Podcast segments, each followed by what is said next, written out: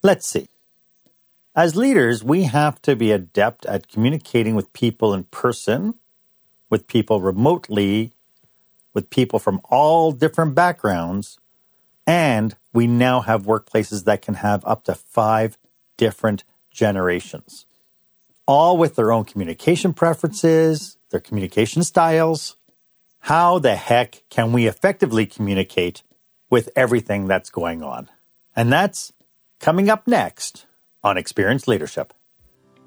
Welcome to Experience Leadership, a podcast that helps small business owners and entrepreneurs just like you dare to be the exception. Join our host, service expert and master of experiences, Mark Hain, as he uncovers relevant and timely content to help you develop your business, so you can take the time to work on your business, not just in your business. Here's your host, Mark Hain. Welcome to Experience Leadership. This is where small owners and entrepreneurs pick up core skill sets to help them work on their business, not just in their business. I am your host, service expert, and master of experiences, Mark Hain, and today my guest is communication expert, Brett Lavender. We will be talking about what it takes to be intentional with your communication to drive excellence on your team while leveraging the whole machine that is you to communicate more powerfully and effectively. But before we get to that, I just wanted to remind you to go ahead and subscribe to this podcast. I want to make absolutely sure that you are getting notification whenever I bring you a new episode. And while you're at it, feel free to follow me on Facebook, LinkedIn, Twitter, and of course on Instagram. And please, if you communicate on these platforms, feel free to use the hashtag Experience Leadership. That way you too can become part of the conversation.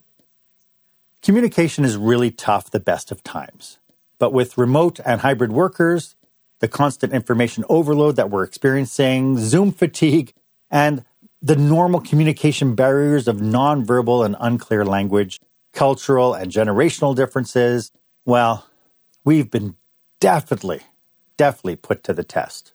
Which brings me to our question of the day.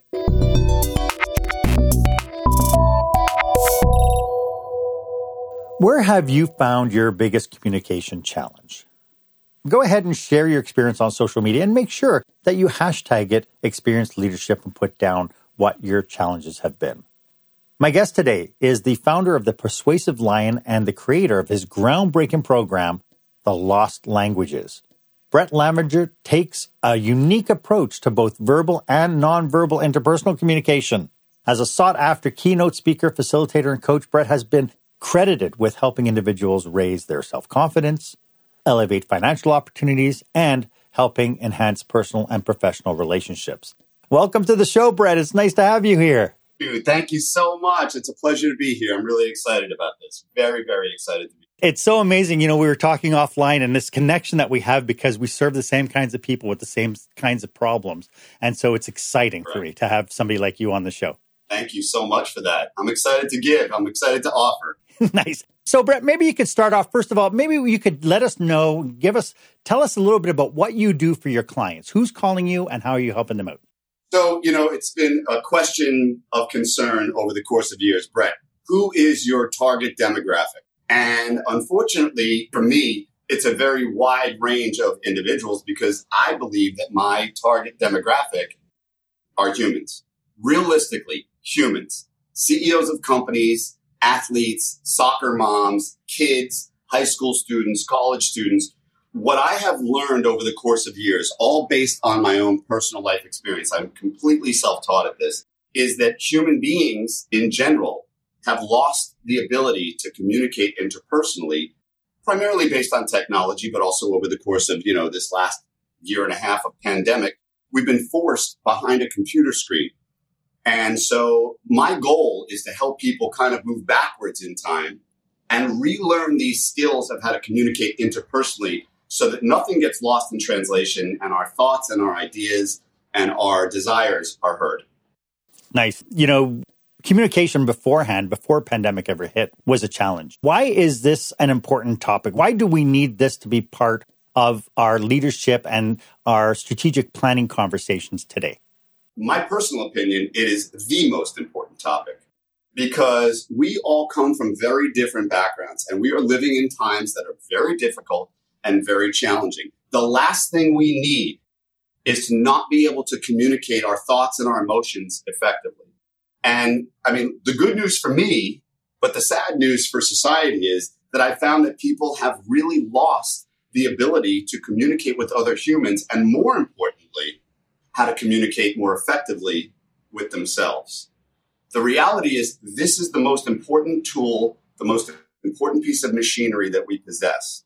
Nobody really, well, I shouldn't say nobody, most people that I encounter do not fully understand how important the thoughts that you think are in relationship to the way your machine operates. Every single thought that you tell yourself is going to create a reaction in your body, whether it's the dilation or constriction of your pupils, whether it's your pheromones. These are things we can't control. Mm-hmm. They're subconscious. They're instinctive.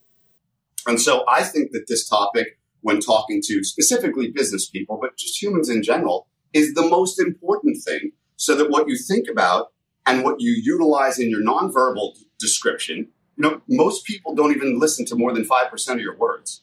They're responding to everything but your words. So with that being said, if we're communicating digitally, whether it's through text or email or Instagram or Snapchat or Facebook, how on earth are people supposed to receive all this other communication other than what we're writing down through a text message? Right. I'm so excited to get into this with you because you've just kind of laid a seed for all the different topics that we're going to be talking about today.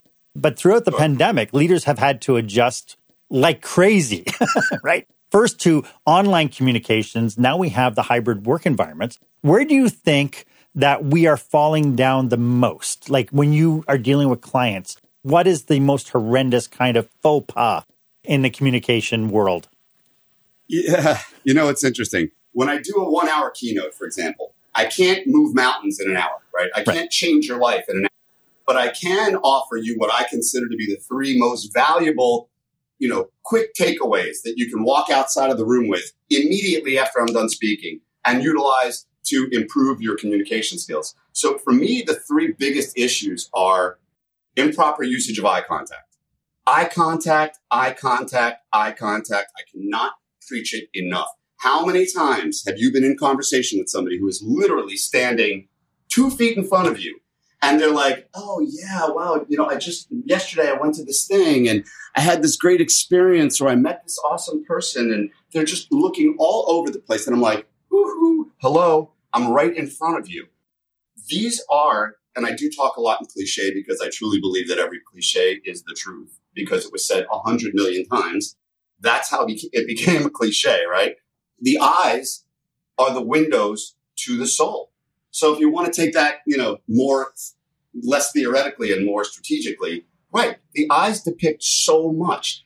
It can be aggressive. It can be emotional. It can be sad. It can be friendly. It can be happy. It can be angry. It, it can be creepy, right? So that's topic number one, is realistically ninety percent of the people I encounter have no ability to make effective, what I call easy eye contact. And I use exercises to prove that point, individually and in groups, to show how different your brain reacts when you look directly into somebody's eyes for an extended period of time. Because most people have a hard time looking you directly in your eyes for more than three point two seconds before they get uncomfortable and feel like they have to look away. That's number one. The second, and this is this is a deep concept, which I'll, I'll hopefully get to talk about today, vocal melody. And the problem that I see with vocal melody, and you actually, in talking to you prior to getting on the air, you have very good vocal melody eighty-five percent of the time. Right. And I'm going to point out something. I talk a lot about what I call the vocal downturn, the great and powerful downturn versus the upturn. But then I also have an exercise that I can show your audience in terms of how, using a three-word sentence, if you just change two notes, Two notes in the melody of that sentence, it changes everything. It changes the meaning of the sentence. It changes who you're talking to. It changes what you're thinking about, and therefore completely changes how people react to you. Mm. And then the third and final most important thing, and I struggle with this myself, which is why it's so great, because every time I teach and I coach, I'm actually coaching myself. Yes. Is understanding how to implement and utilize positive self-talk. This literally is just a remote control. That's all it is. This is a drone. So if you've ever seen somebody, or you personally have ever flown one of those drones, which I have not, but I can tell you that even a minor shift, a tiny little millimeter of a shift in the remote control is going to change the direction, the altitude, what that drone does. That's the same with this. Every thought you think is going to create a physical, chemical reaction in your drone. So you have to learn to be very careful about the information that you put into this remote control. Those are my three biggest, biggest points that I make with people. And those are the things that, like I said, within the confines of an hour, I hope to just give people a little bit of a tidbit that says, try this. Try this eye contact exercise with strangers on the street, with the cashier at the supermarket, with somebody in the elevator. Try this vocal melody technique that I'm talking to you about. And then I do have several techniques and skills and exercises that I give people on t- in terms of how to control this crazy thing, which is literally the most powerful computer on the planet. Yes, absolutely. You have a program called the Lost Languages. And I'm thinking that probably the three things you're talking about now are the seeds to that. I'd like to get into that, and we'll get to that right after this. When the spotlight shines on your business, are customers applauding or yawning? In other words, how is your business performing? Make your business a star with the new book, Lights, Camera, Action, Business Operational Excellence Through the Lens of Live Theater by Mark Hain. Mark uses his business and acting experience to help you see your business like a live show, so you can create a performance your customers will never forget. Buy Lights, Camera, Action today at your favorite online retailer or directly at mark hain dot com. I am speaking with the Persuasive Lion founder, Brett Lavender. I mentioned at the top of the program that all the challenge that leaders are facing now with communication, and you've kind of created this seed with these three specific topics. In your opinion, are leaders ill-prepared to communicate effectively now? Again, I, I keep going back to this same point. Yes, the simple answer is yes, but human beings in general are mm. ill-prepared. And it, it's a multi-generational thing. Unfortunately, for most people, a lot of the things that I teach are not taught in school. They're not taught at home. And so generationally, you're learning the communication skills that you're delivering from your parents. And they learn them from their parents. And you learn them in school. But unfortunately, like, for example, a lot of these speaking courses just talk in basics. They don't really understand the nature of vocal melody. They don't teach how you think. They don't teach and how, how you think relates to how you communicate and how you deliver. I've said this a million times. I'm hoping to say it enough times that it becomes cliche.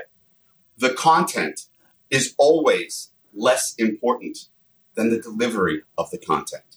How you deliver your information, how you convey your thoughts and your emotions and your feelings. And that means ironing all of this out so that they are speaking the same language. So to answer your questions, yes, I do think leaders in particular are lacking in this skill set, because management is definitely one of the most difficult. You could have the most successful business and be a terrible manager of people and not even realize that there are hurt feelings or boosted egos or anger being built when you don't even realize that you're thinking a certain way, but you're not delivering that message effectively to somebody who may be very different or thinks very differently than you do. Yeah, yeah. And but like you said, it's it's more of a human condition, more than just uh, necessarily just the the, uh, the leaders themselves. I love so far, you know, I've been able to resonate with every one of your three points. This idea that the way we think, you know, I've, I've mentioned that before. In fact, in my book, I talk about a situation where, you know, supervisors were getting together in the in the meeting and they were talking about one of the employees. And they were talking in a derogatory way about this this particular employee, how she's not very good, she's such a loser and all this. And I had to stop the meeting and pull the leader out. And I said, you know, if we're talking about her now, how do you want those supervisors to go face to face with her later? And his argument was that, oh, well, people self-filter. And it's like, you might be able to self-filter with the words, but you're not going to be able to self-filter with the attitude. What are your thoughts about that? First of all, let's clarify. People, most people are incapable of self-filter. Okay. They hear a thing, especially if it's coming from a higher up, from a leader.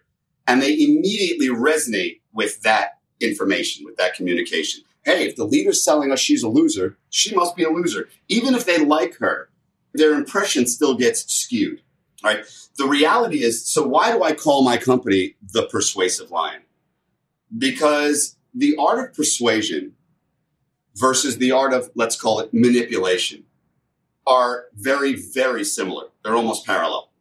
The difference between manipulation versus persuasion is simple. If I'm manipulating somebody, I am saying and doing things in the interest of changing their thoughts or their behavior for my own selfish interests, just because it benefits me. So if I'm manipulating somebody using these techniques that I teach, which is very dangerous, by the way, because they are powerful, it's a selfish act. It's a one-sided act. When we are persuading people, as in the case of this guy you just talked about as a leader, and you want to persuade your team, you're using the exact same skills. You're saying and doing things to change their thoughts or their behavior in either their own best interest or our mutual best interest. So when you have a leader who is not effectively persuading their team in the right direction, they don't even realize they are shooting themselves in the foot. Mm. And they are creating this. And that does not work well in the workplace, especially when you're dealing with all different kinds of animals that come from different educational, cultural, financial backgrounds, and they think differently. So when somebody says to me, oh, people self-filter, that's nonsense. You have to take responsibility to control the temperature in the room. You have to take responsibility to control your, your attitude and your energy and the tone of your voice and the melody that you're speaking to convey the message that's going to empower the room versus detract from one person. I mean, all you're doing is being a bully at that point. Yeah. And there's only two reasons why people are become a bully. One is because they're feeling insecure or they, they want to feel powerful. Right? Correct. It's absolutely well, amazing. But they don't feel powerful. So they use those tactics to make themselves feel more powerful about themselves. Ultimately, if you sit down after a conversation like that and you think about it, you look yourself in the mirror, if you have any empathy or moral code, you're going to feel badly about that. And I've learned through my good experiences, my bad experiences, you need to be very cautious about the thoughts that you think and the words that you choose. Nice. I love it. And, you know, it's the intent. And one of our guests on my show talked about intent versus effect. You might not have had an intent to hurt somebody's feeling, but the effect of your words hurts somebody's feelings. It's exactly what I was just talking about. Yeah. Meaning you can be thinking a certain way. But if you don't utilize that thought and use this to deliver the message effectively, this is saying something very different than these.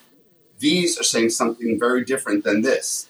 This is saying something very different than this. This is a language. This is sign language. Mm-hmm. You can convey emotions and thoughts and feelings through your hands. How do you think deaf people communicate on the planet?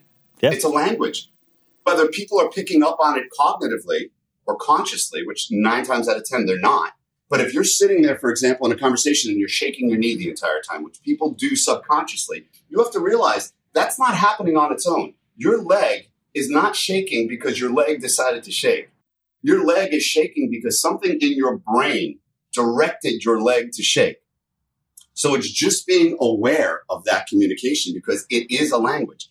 I always say to all, all the people that I train, especially as speakers, every ounce of your delivery counts.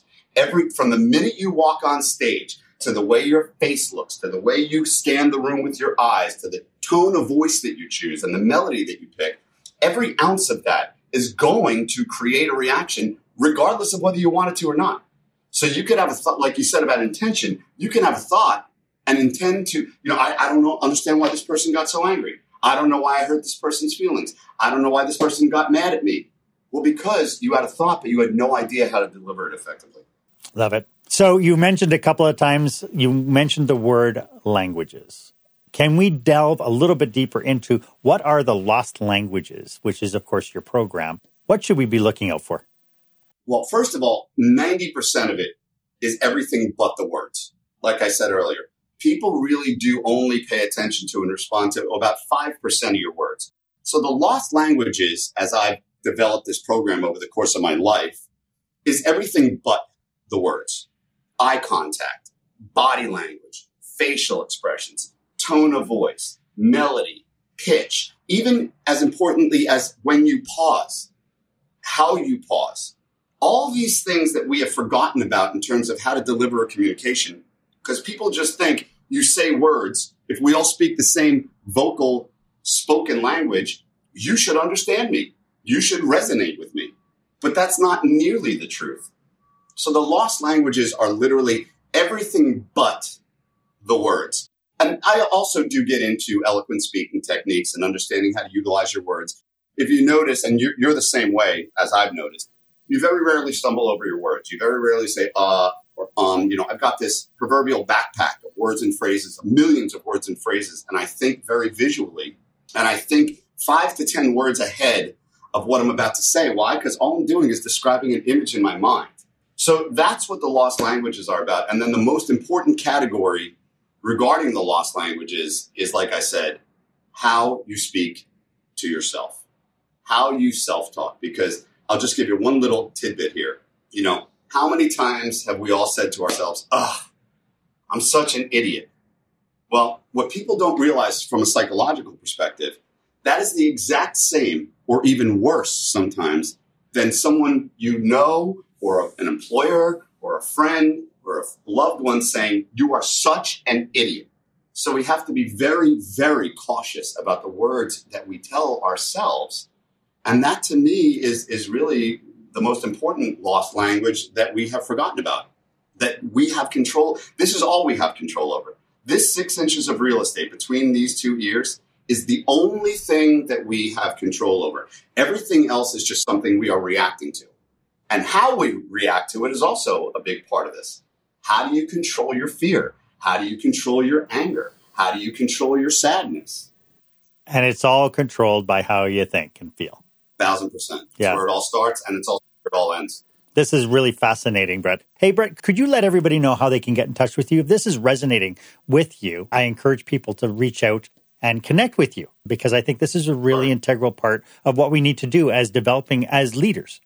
Absolutely. So my website is w w w dot the persuasive lion dot com. For those of you that can't spell persuasive, it's P E R S U A S I V E, lion, like the animal, dot com. Nice. When you go to that site, there's an opportunity for you to put in your email, and you will get a video that basically outlines in like a ten to twelve minute version the three things that I just talked about: eye contact, vocal melody, and self-talk. And then there's also an opportunity on that website to contact us directly if you're interested in one-on-one coaching, seminar speaking, utilizing me as a keynote. And yeah, that's that's the best way to get in touch with me. Fantastic. I'd like to get into some concrete examples of communication practices sure. that people can use right after this.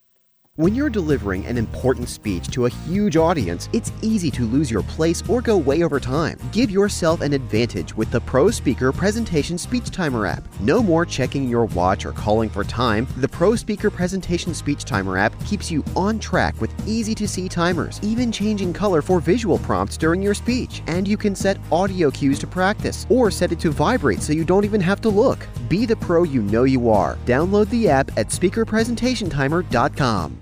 Welcome back. I hope you are getting tons, tons of value today in today's episode. We're uncovering a lot of information about what we can do to effectively communicate and be aware of, and all the barriers that we have to face.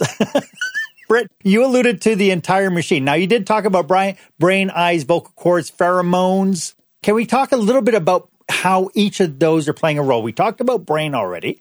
We talked a little bit about the power of eye contact, but then you mentioned vocal cords and, and kind of the melody that people require in order to communicate effectively. I'm going to say two things. So number one, let's just talk about the sound of your vocal cords. They call these vocal cords for a reason, because it is nothing more than an instrument. So when you stimulate the senses, if you see something that's beautiful, whether it's a landscape or a painting or a beautiful individual, it stimulates your sense of sight. When you walk into a room and you smell something delicious, whether it's cookies baking or bread, or you even smell an individual who has a perfume on that, that changes something in your brain, it stimulates your sense of smell. When you hear a beautiful piece of music, when you hear a beautiful singer, when you hear something that stimulates your sense of hearing, it shifts your brain. It shifts the way you're thinking. So why would that be any different than utilizing these chords? My vocal cords are different, Mark, than your vocal cords.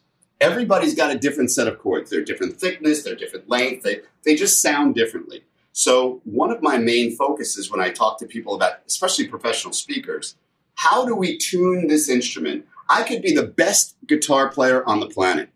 If my guitar is out of tune, it is going to sound crazy. Doesn't matter whether you're a musician or you understand music, it just doesn't sound right.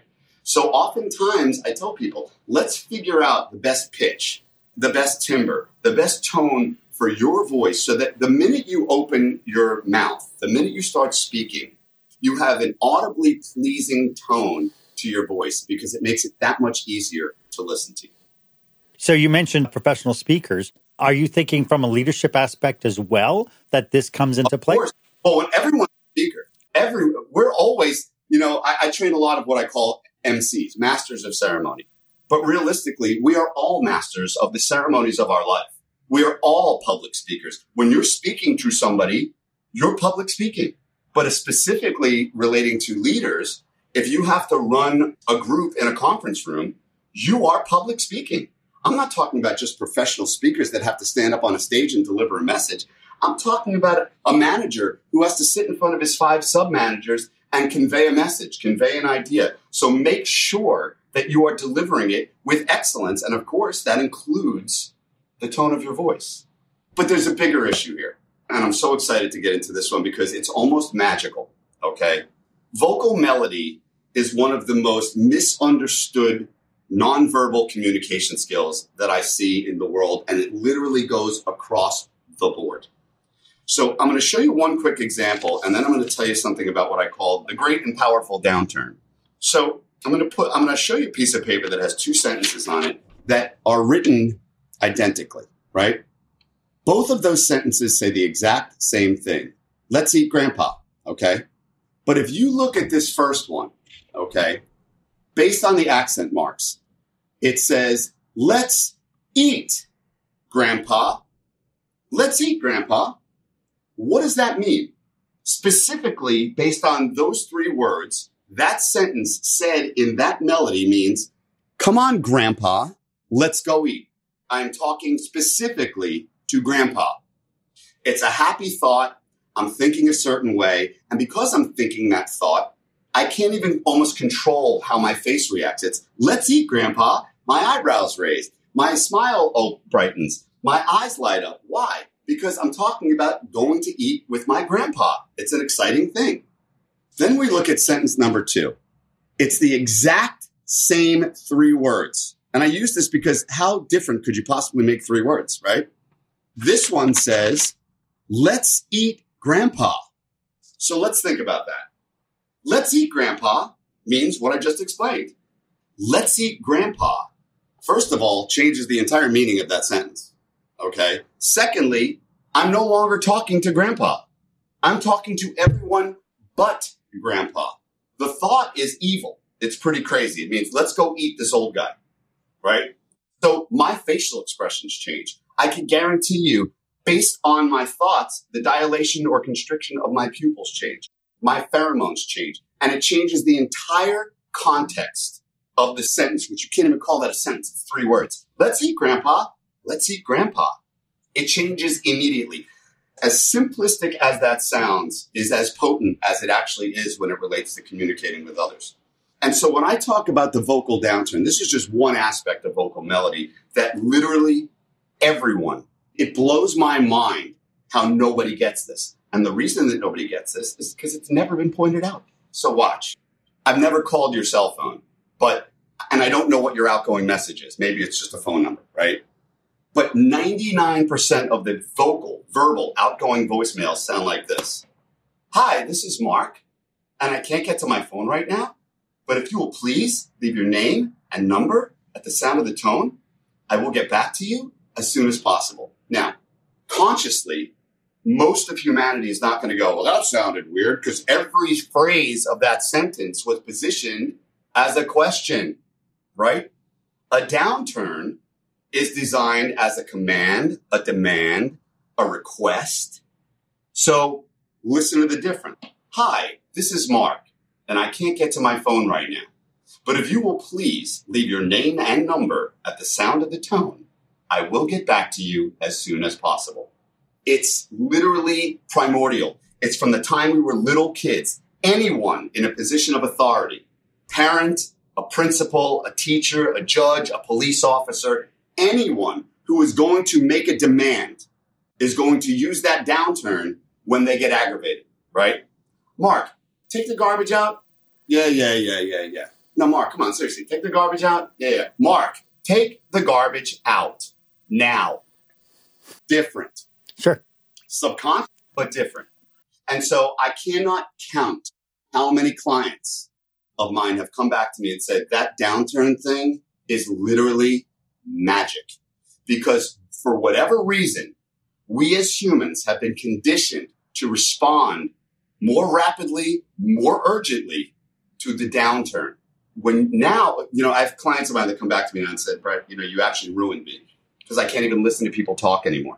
Because literally everybody, every, I, I do an exercise when I do like group seminars. And they'll say, okay, Debbie, stand up. Tell me who you are, where you're from, what you do, and why you're here, right? Hi, I'm Debbie, and I'm from Toronto, and I work for such and such law firm, and I'm here because I want to learn how to communicate better. And I'm like, do you not realize that subconsciously, instinctively, every single phrase sounded like a question, which is the way it registers in the brain. But if you persuasively use that downturn, people have come up to me literally in the thousands and said, it's unbelievable how people just instinctively, subconsciously react differently. Love it. I love it. And, you know, this is where, so in my background in hospitality specifically, you know, we have to be so conscious of how we come across, especially when it comes down to issues of harassment. So looking at somebody going, hey, Deborah, nice skirt, is much, much different than saying, hey, Deborah, nice skirt. Right, right, right. Well, like I said, you just nailed it. I said this earlier. The delivery is always more important than the content. Yes. The delivery. And that has everything to do with not just the melody, but everything else. By the way, the second one you said, everything changed. Sure. Your facial expression. And that's just the way humans communicate. So more importantly than the thought is how you deliver the thought. Right. What happens when we take all that out? What happens when we're solely relying on things like text messages, emails, like the nonverbal communications and the electronic delivery of messages? Well, it's night and day. I mean, there's no way that you can affect... Listen, I'm a writer. I'm assuming you're... I know you're a writer, actually. You know, there's no way that most... there's no way that most people can write as effectively as they would speak. And so, especially in this younger generation of millennials, when ninety-nine percent of their communication is delivered through text message, email, Facebook, Snapchat, Instagram, it just so much gets lost in translation. You really, it's very difficult to convey an effective emotion and an effective thought. You can't really allow people to get inside of your thoughts and your brain when you're communicating with words that are written on a computer or a phone. It's just, it's not even close. It's night and day. In my opinion, and maybe I feel a little old school saying this, text messaging should be for convenience. Hey, I'll be there in five minutes. Hey, I'm downstairs. Do you want me to pick you up anything on the way over there? Just like I've been involved with people, both romantically, friendship-wise, professionally, who want to have an entire conversation on text message. And I just refuse to do it. It just, to me, it doesn't work. I can communicate a hundred times more information to you in a five-minute conversation than I can do in a text message interaction that might take us a half an hour. It's just a way more efficient way of communicating your thoughts and delivering believable, authentic, genuine communication. I love that. It's also been this idea that when people read a text message, they read it in the context of their mood. And so you'll take an innocuous sentence, let's say like eat grandpa, Let's let's eat, Grandpa. An innocuous sentence, but if somebody's in a pissy mood, then they're reading that and going, why is he telling me what to do? Or if they look at the person sending it and their mind is saying, this person is somebody I shouldn't believe or I shouldn't give credence to, all of a sudden they look at it and go, psst, there he goes again. Something else. Well, I'll tell you, I'll add, let me piggyback on that. And I've learned this lesson. One thing I can tell you is when I make mistakes, I always add it into my program because I always learn from it. And especially, for example, in the heat of an argument, writing something down is way more potent and dangerous than saying it out loud. Because there's a phrase, say it, forget it, write it, regret it. With technology is what it, as it is what it is. Once you put something in writing in the digital world, it's there forever. You cannot get away from it. Remember what you said to me a year ago when you wrote this text? Now I'm still mad about it. Versus in the heat of the moment saying something that you might regret. But you know what? It kind of dissolves over the course of time. Say it, forget it, write it, regret it. So I, I never recommend that people have arguments or heated conversation via technology, email, texting, or what have you. I just think it's very dangerous. It's very painful. It's very potent, and you can't get away from it. Never hit the send button when you're angry. Exactly. So we've kind of bridged this idea of, you know, in-person conversations versus the digital. Right now, the biggest, I think, challenge that people have right now is just this idea of information overload. As leaders, what do leaders need to know? What do they need to start adapting to in order to communicate effectively in an age where we might not even be face-to-face with people anymore? Well, you know, like I said, there's a very different category of learning how to communicate online versus in person, okay? You really do need to make sure that your message is being heard, not just based on what people are hearing, but what they're seeing. Sure. You know, I always say you're going to get on a online conversation, especially as it relates to business, as if. Act as if you're in person. Make sure that your backdrop looks good. Make sure that you've showered and you look good and your shirt looks good. And you, you know, I, I put my watch on today. I never really wear a watch, but I knew I was getting into a business conversation. So I prepared as if I was walking into a room where we were live and in person. Because ultimately, you want to try and make this virtual experience as real and as genuine as possible in a situation that's very challenging to do that. Like we said earlier, you know, you can't really make direct eye contact with somebody over the internet, over FaceTime. You can't do it. So you have to do whatever you can. I mean, I sprayed cologne today. Listen, I'm home, in my home with my dog. Who cares if I'm wearing cologne? But you know what that did? It shifts my thoughts. It shifts my perspective. It makes me feel like I'm actually walking into a situation that is live and will be perceived as much as is possible to be live in that way. Interesting that you said that because, as you mentioned, I did write a book. In my book, I talk about how important costumes are to our performance.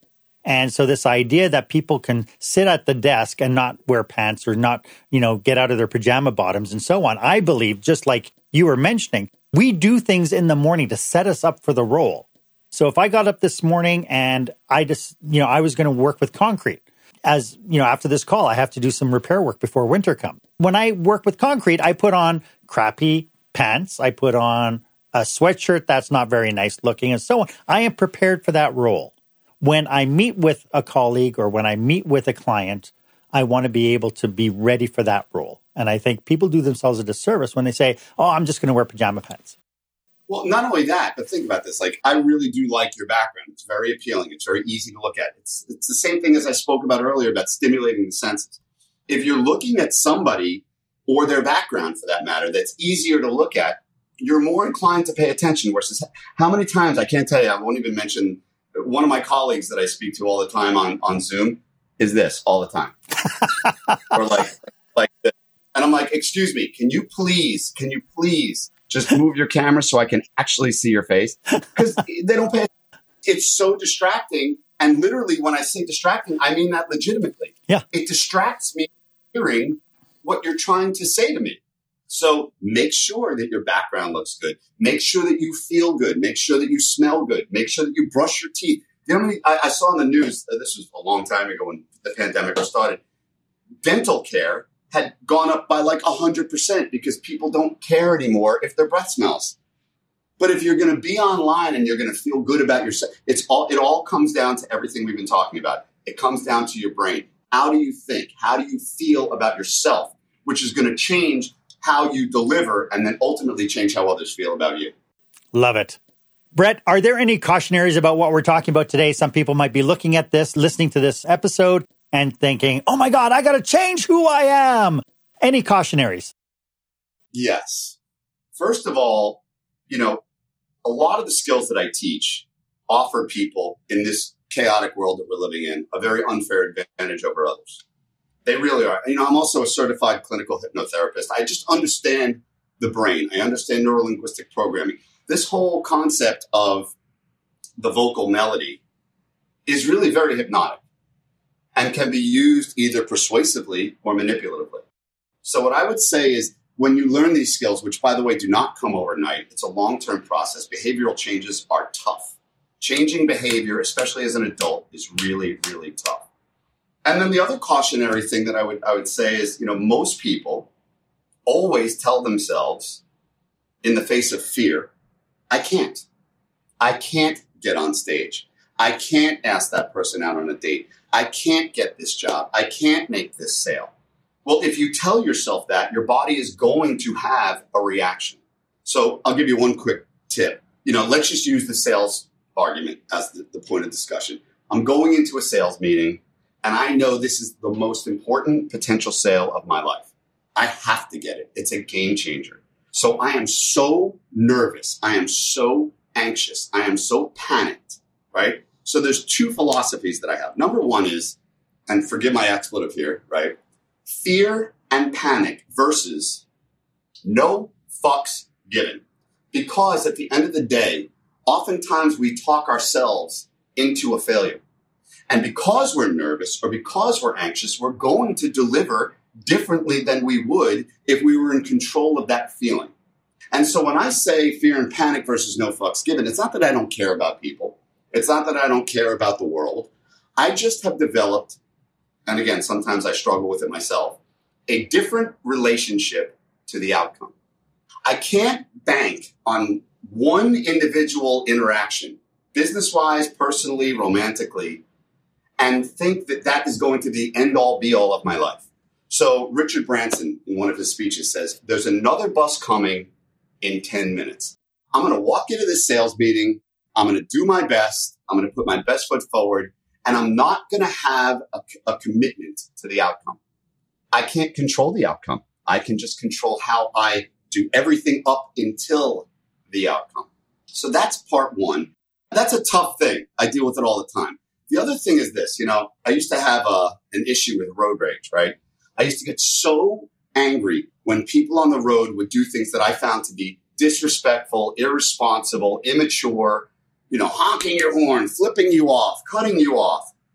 And so, you know, one day I got so angry and this thought popped into my head. And I said, okay, you're going to feel this way because this person generated a response. But instead of thinking, how do I feel? What if I stop and say, how do I feel about how I feel? So, for example, if I'm nervous walking into a first date or walking into a sales meeting, or I'm angry because of this guy on the road, and I say, okay, I'm nervous. I'm going to be nervous. I can't, I don't have a giant eraser, you know, unless I take a Xanax. I don't have a giant eraser that's going to erase this anxiety or this nervousness or this panic. So if I say, how do I feel about feeling nervous? Well, if I say, oh my God, I'm nervous because of the fact that I'm nervous, that just makes me more nervous. That makes me nervous squared, exponentially more nervous. And that takes away from my opportunity to deliver the way I really want to. But if I stop and say, wait a second, you're going to feel nervous anyway. How do you feel about feeling nervous? Well, I'm actually okay with it because you know what? Anyone in my situation would feel nervous. So then subconsciously what happens is the overriding thought becomes, I'm okay with it. And some way, somehow, the nervousness starts to get diluted. When I talk about the uh, the road rage thing, I actually started laughing at myself. How do you feel about feeling angry? Well, if I'm angry because I let this guy get me angry, now I'm angrier. But if I'm like, I'm okay with being angry. This guy was a jerk. I should be angry right now. I actually started laughing at myself. And all of a sudden, before I knew it, anger was not even a thing. And so those are the two things. Fear and panic versus no fucks given, and how you feel about how you feel. And then I also have another whole dissertation on being playful and silly and understanding the nature of how to think that way when dealing with people, even if, if it's a serious conversation. Because people are attracted to people that are comfortable being playful and silly. I always say, talk to people, talking to a five-year-old or your dog. And it's so funny that you said that because, you know, I was so uptight about how people used to, what I perceived people thinking of me. And then once I got to the point where it was like, you know what, I why can't I just be me? Because you know what, in a hundred years, nothing I say today is going to matter. In a hundred hours. In I know, minutes, I know. Matter. None of it matters. None of it matters. I always say to people, difference. So, you know, in one of my speeches, I always ask the audience at the end about being in public and being exposed. What are you worried about? And the answers are always being rejected, looking foolish, being laughed at. And I always say, well, guess what? Who cares? Be laughed at. Do things in your life to intentionally be laughed at. Because if you can become cool with people laughing at you and you can kind of just brush it off and have that no fucks given attitude, then who can get to you? Exactly. Nobody. Nobody can get to you. So, for example, you're, you're at a comedy show. And the com- the comedian on stage is just shitting the bed. Horrible, right? They're hearing crickets. They're hearing chatter in the background. People aren't paying attention. Even worse, maybe they're getting booed. And you see the audience. The comedian starts to cringe. You could see, you can almost feel, physically feel their discomfort. And they're like shrinking on stage. The immediate reaction from the audience is this. Ugh, why? Why is that? They don't like this guy to begin with. But why do they do that? Because they can identify with that discomfort. They can identify with the fact that this person is giving way more credence to what the audience thinks than the audience actually deserves. This guy was brave enough to get on stage and do that in the first place, right? So the audience literally shrinks in their own seat. It's like, ooh, that's really uncomfortable. Watch. Same setting. Same comedian. Same comedian doing horribly on stage. Same audience reacting the exact same way. And yet the comedian turns around and makes some kind of a, doesn't even have to be funny, just something that's almost a little bit self-deprecating. Like, well, I guess this isn't going to work out. You know what I'm saying? Something that just allows that feeling to kind of flow over them instead of strangulate them. What does the audience do? Nine times out of ten, it's this. Woo! You know why? Because they identified with that courage. They identified with that attitude that says, man, this guy is fearless. He doesn't even give a half a shit about what you think. And you know what? He'll learn from that experience and he'll move on to his next show and maybe he'll say one funny joke. Well, knowing comedians like I do, comedians get up on stage with the intention of rewriting their content. So they're looking, they're looking for what is bombing, what is not working. Because the next time I get up, I'm going to be testing another word in that line, or I'm going to be testing another phrase in that punch-up. So yeah, absolutely. That's the, the brave ones are the ones who are on that stage to get better. F Y I, it's exactly the same with what I teach. It's always testing new waters, yep. Testing new ground. I tell people, like we said, we're, we're we're animals in the jungle. We're all very different humans. So work with your eye contact. See what works for you. You know, work with your voice. See what works for you. Work with your hand gestures and your body language. See what works for you, because what works for you will not work for me. And what works for me will not work for that person. This is a very individualized, detail-oriented concept that is specific to you and your body language and your brain and your machine. And your intention. Yeah. Yeah. Brett, this has been absolutely fantastic. Could you remind everybody one more time how they can get a hold of you? Sure. My website is w w w dot the persuasive lion dot com. And on there, you can put in your email address and get a free video of the three main topics that I teach. But I mean, there's thousands of them and thousands of hours worth of opportunity. And my person, my, my number is up there. You can get in touch with me through my publicist.